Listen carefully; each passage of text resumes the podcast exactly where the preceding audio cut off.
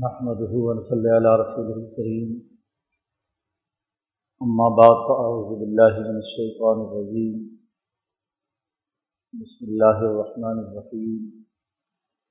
قال الله تبارك وتعالى ولكل وجهة هو موليها فاستبقوا الخيرات. وقال النبي صلى الله عليه وسلم کانت بنو اسرائیل تصوفهم الانبیاء علامہ حلق نبی خلفہ نبی آخر. علالا نبی آبادی فیقون خلفاء فیقرون وقال النبی صلی اللہ علیہ وسلم لا تزال طائفة من امتی قائمین علی الحق. لا يضرهم من خالف صدق اللہ العظیم و صدق رسول النبی الکریم. معزز دوستو، ایک مسلمان جب زندگی بسر کرتا ہے، کسی نہ کسی نظریے، سوچ اور فکر پر اس کی زندگی استوار ہوتی ہے۔ اللہ پاک فرماتے ہیں کہ ہر انسان کا کوئی نہ کوئی نظریہ زندگی ہوتا ہے۔ انسان دنیا میں کوئی کام بغیر سوچے سمجھے یا ذہن میں پہلے مطلب اور مقصد رکھے بغیر نہیں کرتا۔ سب سے پہلے کسی بھی کام کرنے کا کوئی مقصد ہوتا ہے، کوئی نہ کوئی غرض ہوتی ہے۔ اس غرض کے مطابق انسان کام کرتا ہے۔ بھوک لگی ہے تو کھانا کھاتا ہے، اس غرض کے لیے تو بھوک مٹا لے۔ پانی پیتا ہے، پیاس لگی ہے، پیاس کی غرض کو پورا کرنے کے لیے کہ مٹانے کے لیے پانی پیتا ہے۔ زندگی کے ہر عمل کے پیچھے کوئی نہ کوئی نیت، عزم، غرض اور مقصد کار فرما ہوتا ہے۔ سوائے اس انسان کو کہ جو مجنون ہے، پاگل ہے، مفلوج ہو چکا ہے، وہ بغیر سوچے سمجھے کوئی کام کرتا ہے، کیونکہ ذہنی توازن اس کا درست نہیں ہے۔ نہ مقصد معلوم ہے، نہ غرض ہے، نہ کوئی عزم اور ارادہ ہے۔ کھا لیا کھا لیا نہیں تو نہیں صحیح پی لیا پی لیا تو نہیں۔ انسان جو صحت مند ہے اور عقل مند ہے، وہ کوئی کام بغیر کسی مقصد زندگی کے نہیں کرتا۔ یہ آیت مبارکہ جو تلاوت کی گئی اس میں اللہ پاک نے یہی بات فرمائی۔ وارک وج وہ مولی ہر ایک انسان کی ایک وجہت ہوتی ہے، ایک نظریہ ہوتا ہے۔ ایک مقصد زندگی ہوتا ہے۔ وہ اسی کے گرد گھومتا ہے۔ اسی کے ساتھ دوستانہ تعلقات لگا لیتا ہے۔ اسی کے ساتھ وابستہ ہو جاتا ہے۔ یہ چھوٹی چھوٹی اغراض بڑھ کر، آئندہ چل کر پیشوں کی صورت اختیار کر لیتی ہے۔ کوئی آدمی ایک پیشے سے وابستہ ہے، اس کے تمام کام اس پیشے سے متعلق امور کے گرد گھومنے لگتے ہیں۔ وہ اس کا مولی بن جاتا ہے۔ اسی کے چاروں طرف دن رات اسی پر سوچنا، غور و فکر کرنا، کام کاج کرنا۔ تو جس شعبے سے انسان وابستہ ہوتا ہے، جس پیشے سے وابستہ ہوتا ہے، اسی کے مطابق کردار کرتا کرتا رہتا ہے۔ ہر انسان کا یہ معاملہ ہے۔ پیشے ہوں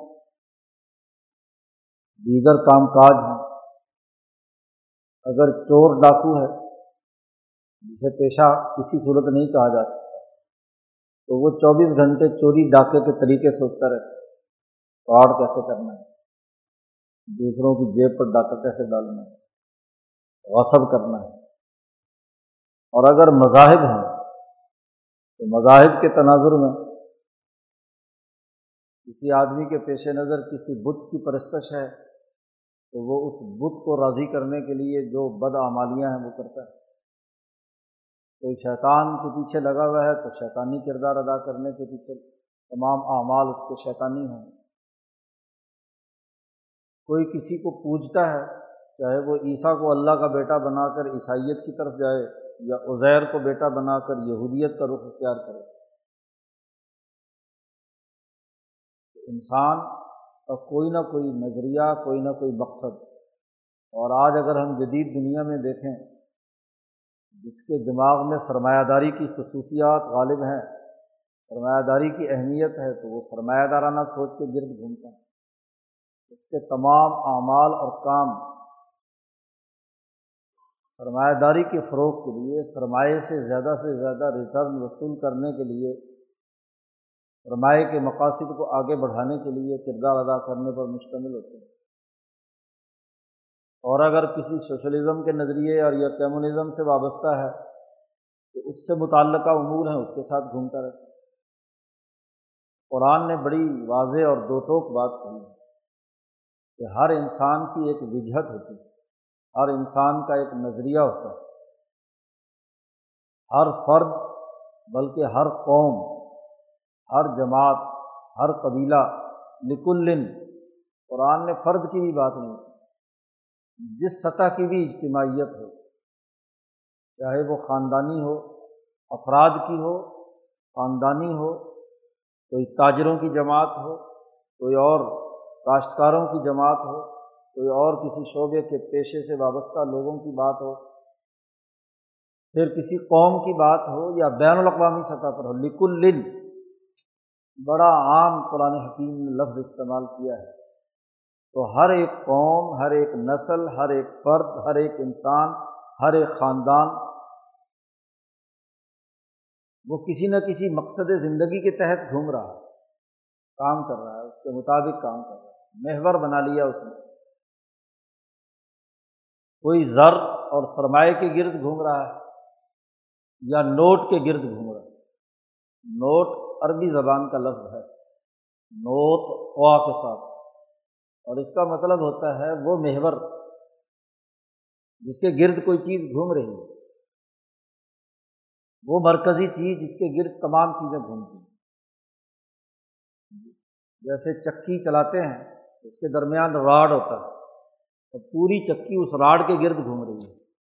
وہ اس چکی کی نوٹ اس کا مرکز ہے۔ جس کے گرد۔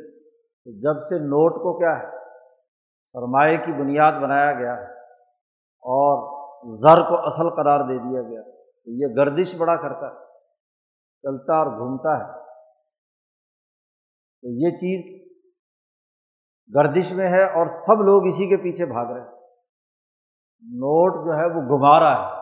جدھر کا نوٹ دکھاؤ، وہیں کا کیا ہے، کام ہونے لگتا ہے۔ ہر انسان، ہر قوم، ہر نسل ایک مخصوص دائرے، ایک مخصوص نظریہ زندگی، ایک خاص سوچ کے تحت زندگی بسر کرتی ہے۔ اب ان میں سے اچھا کیا ہے؟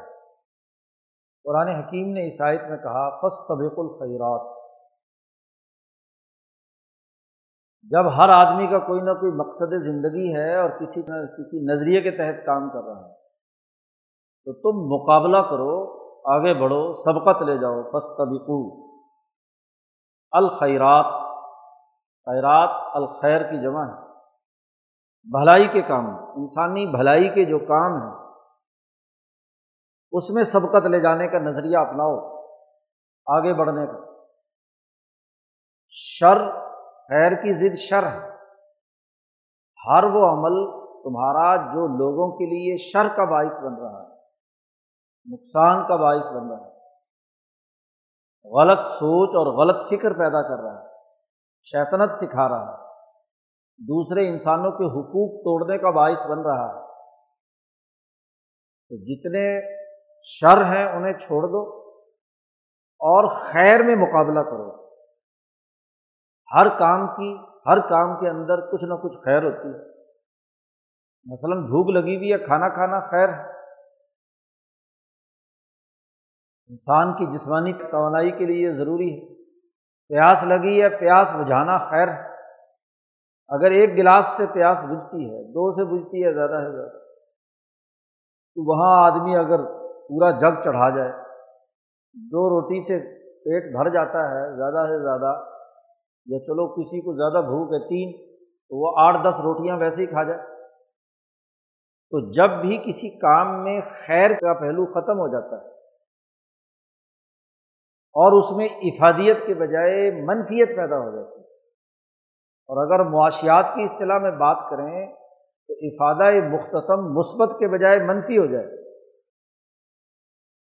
معاشیات کا بنیادی قانون ہے جو افادیت کسی شے میں ہے، وہ انسان جب استعمال میں لاتا ہے، تو شروع میں اس کا افادہ فرض کیا زیادہ مقدار میں ہے۔ تو جیسے جیسے استعمال کرتا رہتا ہے، تو کم ہوتا چلا جاتا ہے۔ ایک آدمی کی بھوک دو روٹی کی ہے، تو پہلے لقمے پر بہت زیادہ لذت بھی آئے گی اور افادیت بھی ہوگی۔ اب جیسے جیسے آگے بڑھتا جائے گا، ایک روٹی کھا لی تو کم از کم آدھا افادہ اسے۔ کوئی اگر افادے کی ڈگریاں مقرر کر لی جائیں تو فرض کیا پچاس فیصد اس کو پیدا ہو جائے۔ اس کے بعد جب آخری نوالا دوسری روٹی کا توڑے گا تو سو فیصد۔ اب اس کے بعد اگر کوئی لقمہ پیٹ میں جاتا ہے تو وہ مثبت افادہ نہیں ہوگا، وہ منفی ہوگا۔ جتنے لقمے بڑھتے چلے جائیں گے، تیسری روٹی بھی کھا گیا وہ۔ افادیت نہیں رہی، وہ منفیت کی طرف چلا گیا۔ وہ پیٹ میں گلے گی، سڑے گی، بدبودار بنائے گی۔ انسان کے لیے تباہی بربادی کا باعث ہوگی۔ یہی حال پانی پینے کا۔ افادہ مثبت ہو تو بہتر ہے۔ تو مقابلے بازی مثبت میں کرو۔ خیر میں کرو۔ شر میں نہ کرو۔ ہر کام کی ایک حد ہے، اس حد تک آپ نے کیا تو درست ہے۔ کیونکہ آپ کوئی نہ کوئی ضرورت پوری کر رہے ہیں، خیر کا پہلو ہے اس میں۔ اور جب وہ حد کراس کر گیا، آپ کو لاٹھی گھمانے کی اجازت ہے۔ اگر آپ کا جی چاہتا ہے یا آپ کی کوئی ضرورت ہے، لیکن اگر کسی دوسرے کا ناک ٹوٹتا ہے تو کیا ہے؟ آپ کی لاٹھی گھمانے سے تو یہ گھمانا کیا ہے، دوسرے کی نسبت سے شر ہو گیا۔ تو مقابلہ شر میں نہیں ہے۔ شر تو سرے سے چھوڑ دو۔ اور جو خیر ہے، اس میں آگے بڑھنے کی کوشش کرو۔ زیادہ سے زیادہ فائدہ پہنچانے کی انسانیت کے لیے، سوسائٹی کے لیے، معاشرے کے لیے۔ اللہ کی طرف رجوع کا معاملہ ہے تو اللہ کے رجوع کرنے میں، اللہ کی طرف وابستہ ہونے میں زیادہ سے زیادہ تیز گامی کے ساتھ آگے بڑھو۔ زیادہ جد وجہد اور کوشش کرو اس کے لیے، کردار ادا کرو۔ تو خیر کہا ہے۔ انسان دوستی کے امور میں سبقت لے جانا، خیر پھیلانے کے لیے جد وجہد اور کوشش کرنا۔ تمہارا نظریہ زندگی خیر پھیلانے کا ہو، شر پھیلانے کا نہ ہو۔ اور خیر میں بھی پھر چھوٹی خیر نہیں، زیادہ سے زیادہ بڑی خیر، زیادہ سے زیادہ بڑی اچھی بھلائی۔ یہ خیرات یا خیر بھیگ مانگنے سے تعلق نہیں رکھتا۔ اس کا تعلق تو انسانی بھلائی کے کاموں سے ہے۔ یہ وہ بھیگ مانگنے والی خیرات کی بات نہیں ہو رہی۔ ہر کام میں جو خیر کا پہلو ہے، اسے غالب رکھنا۔ اس کے مطابق جدوجہد اور کوشش کرنا۔ تو نظریہ زندگی بناؤ جو خیر کا ہو، اور پھر اس نظریے میں بھی مقابلہ کرو کہ جو زیادہ خیر کا حامل ہو، اعلیٰ خیرات کا حامل ہو۔ انسانی فلاح و بہبود اور انسانی خیر خواہی اس میں زیادہ ہو۔ آپ کی اپنی بھی، آپ کے خاندان کی بھی، آپ جس پیشے سے وابستہ ہیں، ان پیشے کے لوگوں سے بھی۔ آپ کی نسل، آپ کا قبیلہ، آپ کی قوم اور کل انسانیت۔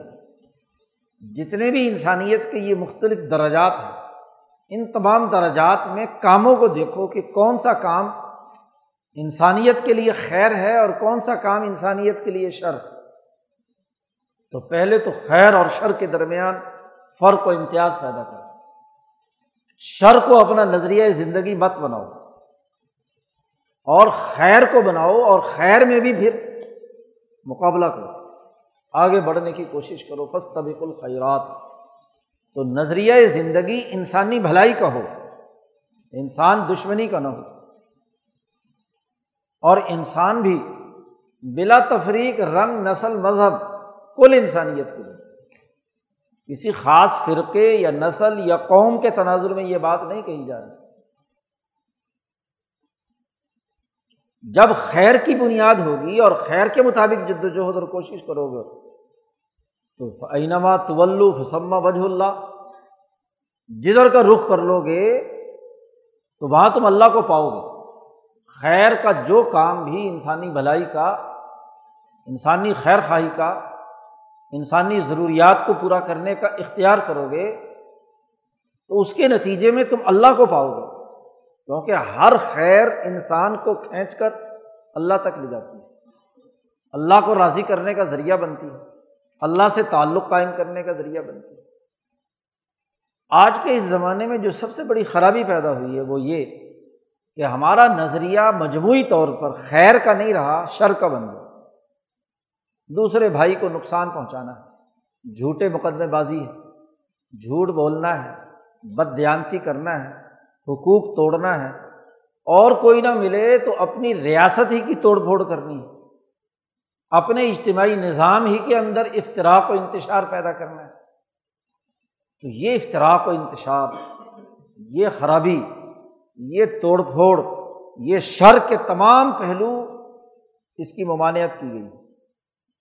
اور یہ بات تاریخ سے ثابت ہے کہ پچھلے ڈھائی، تین سو سال سے جب سے دنیا پہ سرمایہ داری نظام غالب ہے، دنیا میں مقابلہ شر پر ہو رہا ہے۔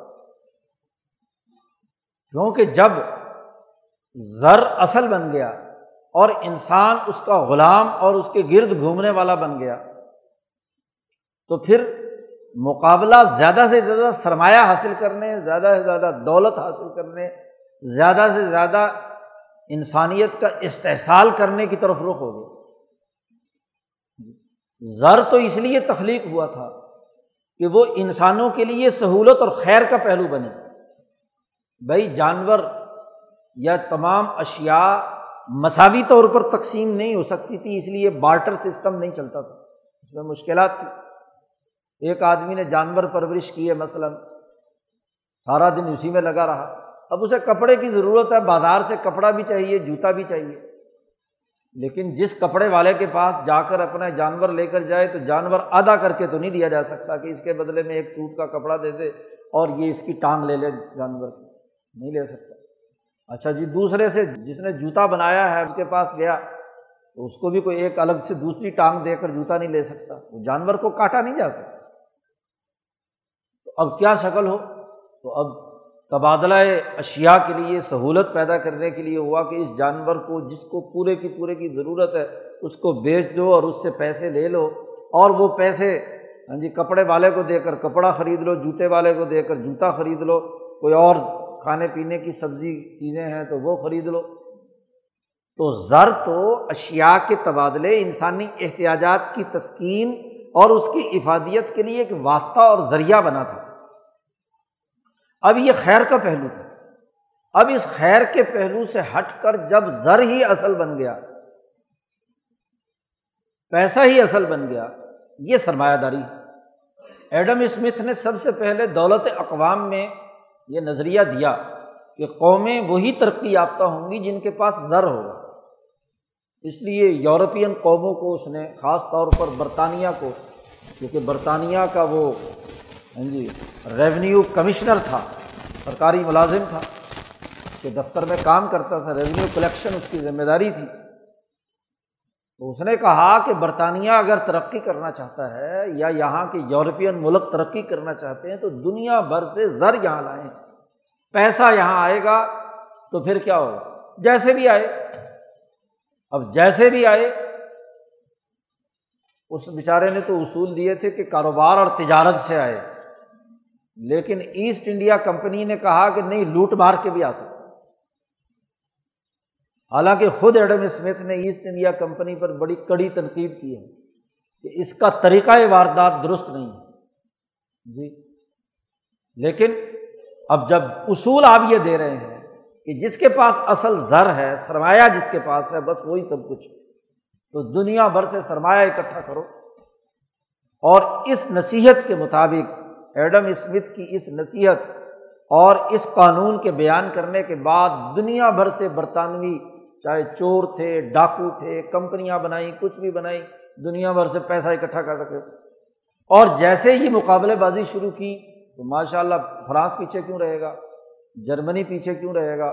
دوسرے ملک کیوں رہے وہ ٹوٹ پڑے، ہندوستان پر فرانسیسی آئے، پرتگالی آئے، پتہ نہیں کون کون۔ اور صرف انڈیا ہی کیوں؟ یہاں سے کیا ہے؟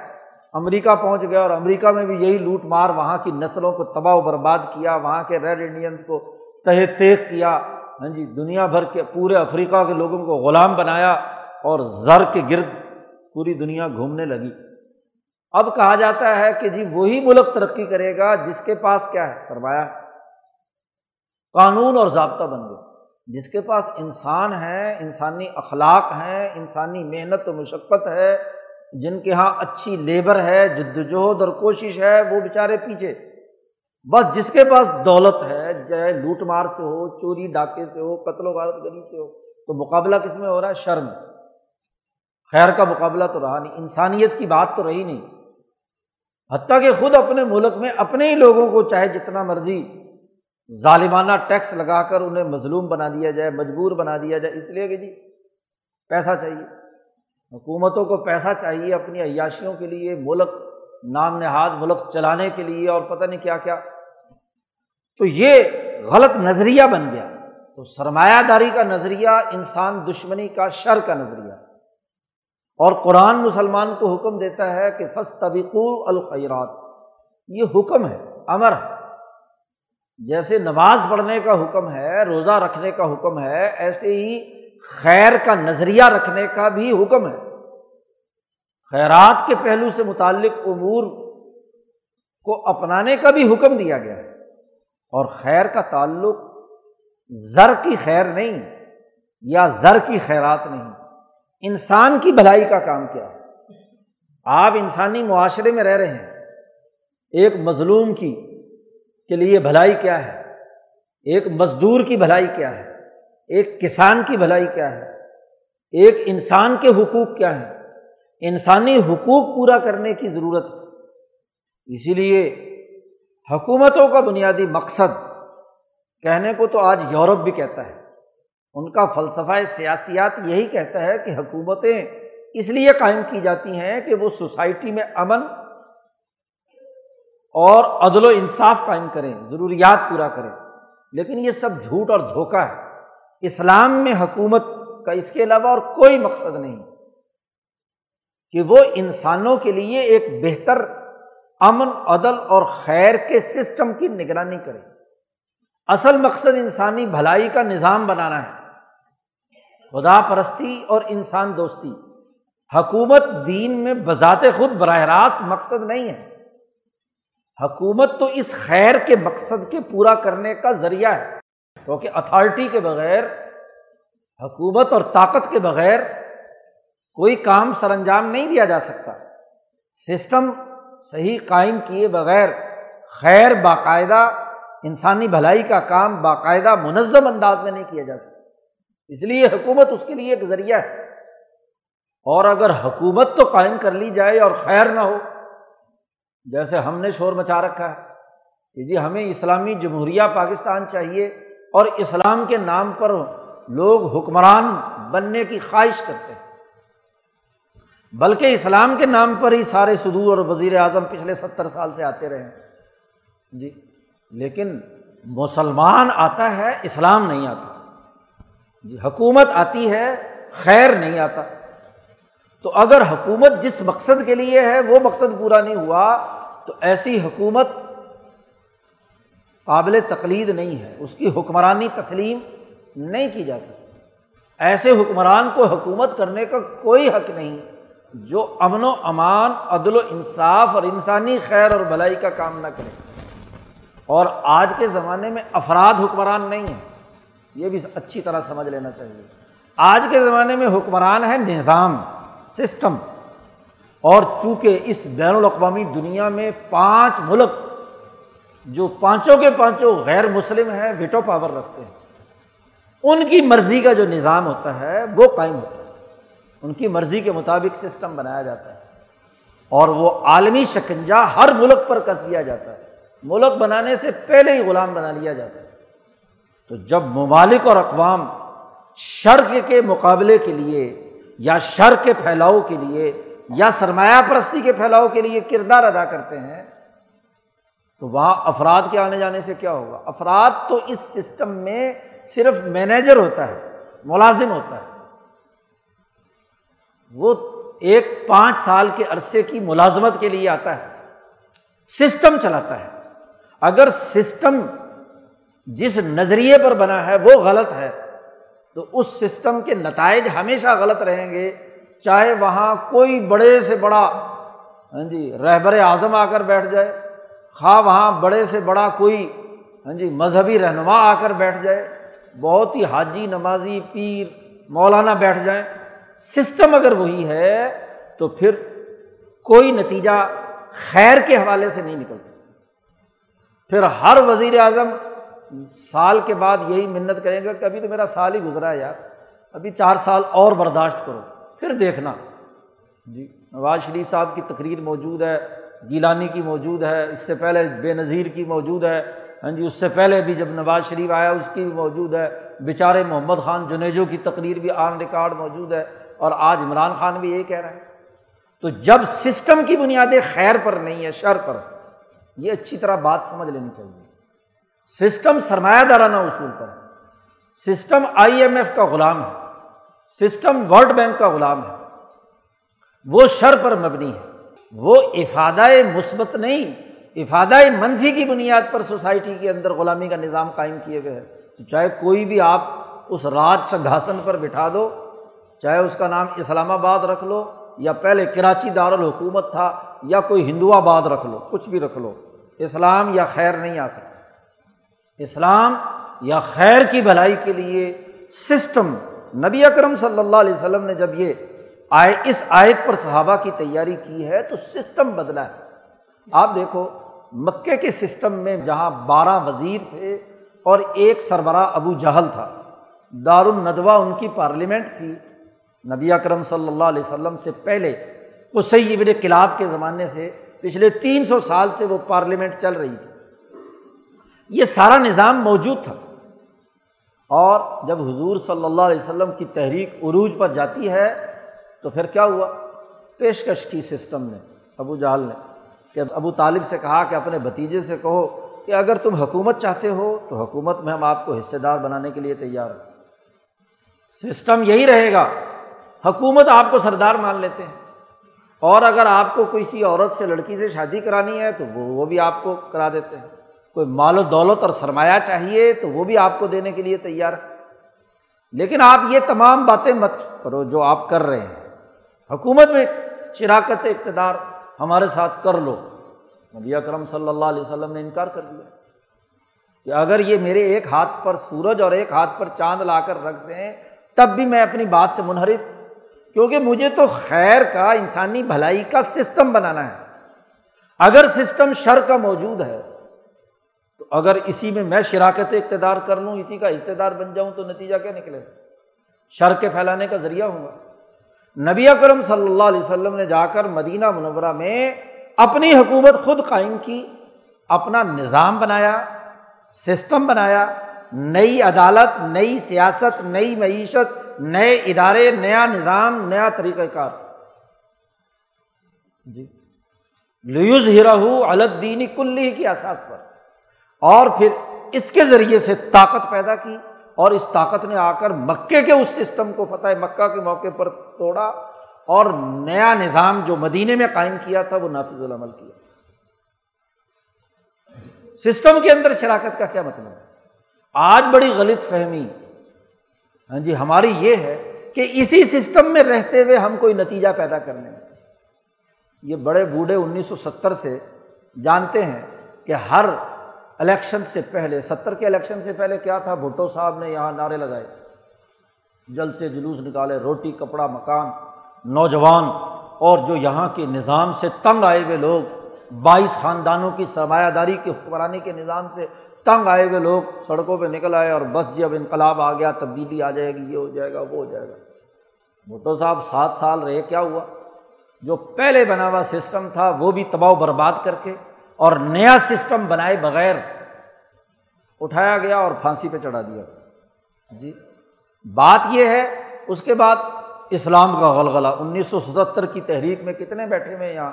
چند ہی ہوں گے، دو چار بوڑھے جو ستہتر کی تحریک میں تھے اور خوب جلوس نکالے، حلوے کھائے، نظام مصطفیٰ کے نعرے لگائے۔ ہاں جی خوب۔ اور نتیجہ کیا نکلا؟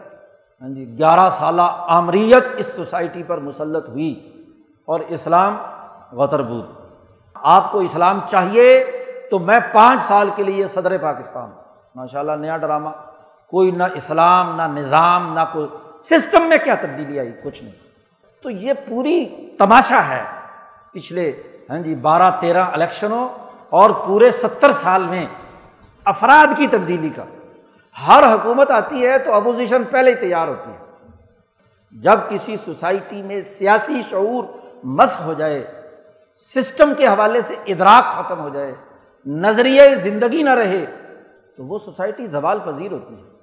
تو ہماری غلامی کی سیاہ رات جو ہم پر ستر سالوں سے چھائی ہوئی ہے، اس کا سبب وہ عالمی سرمایہ داری نظام ہے جس کی ایجنٹی پر یہاں کا معاشی، سیاسی، سماجی سسٹم چل رہا ہے۔ غلامی کے زمانے کے انگریزوں کا وہ نظام ہے جو دو سو سالہ دور میں اس قوم کو غلام بنانے کے لیے نو آبادیاتی دور کے تقاضوں کو پورا کرنے کے لیے بنایا گیا تھا۔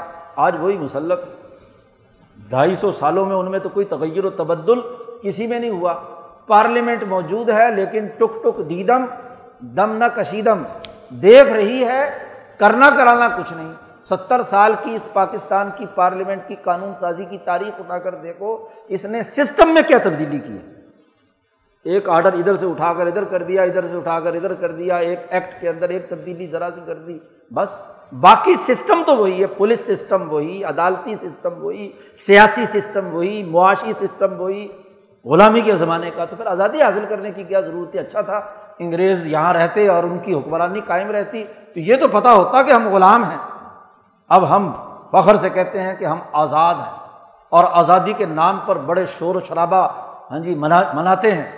تو اس سے بڑا دھوکہ اور فراڈ کیا ہوگا کہ ہو غلام اسی ظالمانہ سسٹم کے اور سمجھیں اپنے آپ کو آزاد۔ اس سے بڑی منافقت دین میں اور کیا ہوگی؟ ریاست میں اور کیا ہوگی؟ تو قرآن کہتا ہے لکلم وجہتن دنیا کی ہر قوم کا ایک نظریہ زندگی ہوتا ہے۔ تو فستبق الخیرات، خیرات اور بہتری کے پہلوؤں کی طرف سبقت لے کر جاؤ، نہ یہ کہ شر میں آگے بڑھو۔ اور نہ یہ کہ پسترین خیر کے اندر رہو۔ اگر بال فرض اس کو آزادی تسلیم بھی کر لیا جائے، تو ایک کامل آزادی ہوتی ہے اور ایک ناقص آزادی ہوتی ہے۔ تو ناقص آزادی سے کامل آزادی کی طرف کا سفر تو تب ہوگا جب آپ کا سسٹم بدلے گا۔ تو خیرات میں سبقت لے جانے، آگے بڑھنے۔ ہمارے سے بعد میں آزاد ہونے والا چین، وہ آپ سے سبقت لے گیا۔ تو تمہیں ڈوب مرنا چاہیے نا، اس کی پڑوس میں رہتے ہو۔ اس سے دو سال پہلے تم موجود تھے۔ تمہارے پاس تو پھر بھی یہاں ریلوے، نہری نظام، یہ پوری فوج، باقاعدہ یہاں کے سسٹم موجود تھے، وہ تو نشے میں پڑے ہوئے تھے ان کے پاس، تو زیرو سے وہ انہوں نے ترقی کر کے یہاں تک پہنچے ہیں۔ تو کیا مقابلہ کیا تم نے خیرات میں؟ بھلائی کے کاموں میں، اپنی قومی ترقی کے لیے، اپنی آزادی کے لیے، اپنی جد وجہد کے لیے۔ تو سوچنے کی بات یہ ہے کہ دین ہمیں جس بات کا حکم دیتا ہے، وہ حکم کرنے کے لیے تو ہم تیار نہیں ہیں۔ لیکن نام کو اور کہنے کو ہم مسلمان ہیں۔ کلمہ پڑھتے ہیں ہاں جی قرآن پر ایمان رکھتے ہیں، یہ آیت بھی ہر آدمی پڑھتا ہے۔ لیکن مطلب شعور، فہم، بصیرت ختم۔ دوسرے پارے کا دوسرا رقو شروع ہو رہا ہے۔ ہاں جی تو وہاں اللہ پاک یہ بالکل واضح اور دو ٹوک طور پر واضح سبقت لے جانے آگے بڑھنے بہتر سے بہتر۔ اب یہ بہتری کا سفر ہے یا کہتری کا سفر ہے؟ ستر سال سے۔ تو سوسائٹی کو تباہ و برباد کرنا غلط سسٹم کا اعلی کار بننا، غلط نظریے کے مطابق کردار ادا کرنا، سوسائٹی میں افطراک و انتشار پیدا کرنا، اس کی کلی ممانعت یہاں اس آیت مبارکہ میں کر دی گئی ہے۔ اللہ تعالیٰ ہمیں عقل و شعور نصیب فرمائے، دین کو سمجھنے اور اس پر عمل کرنے کی توفیق عطا فرمائے۔ وہ آخر الداوانہ الحمد للہ رب العالمین۔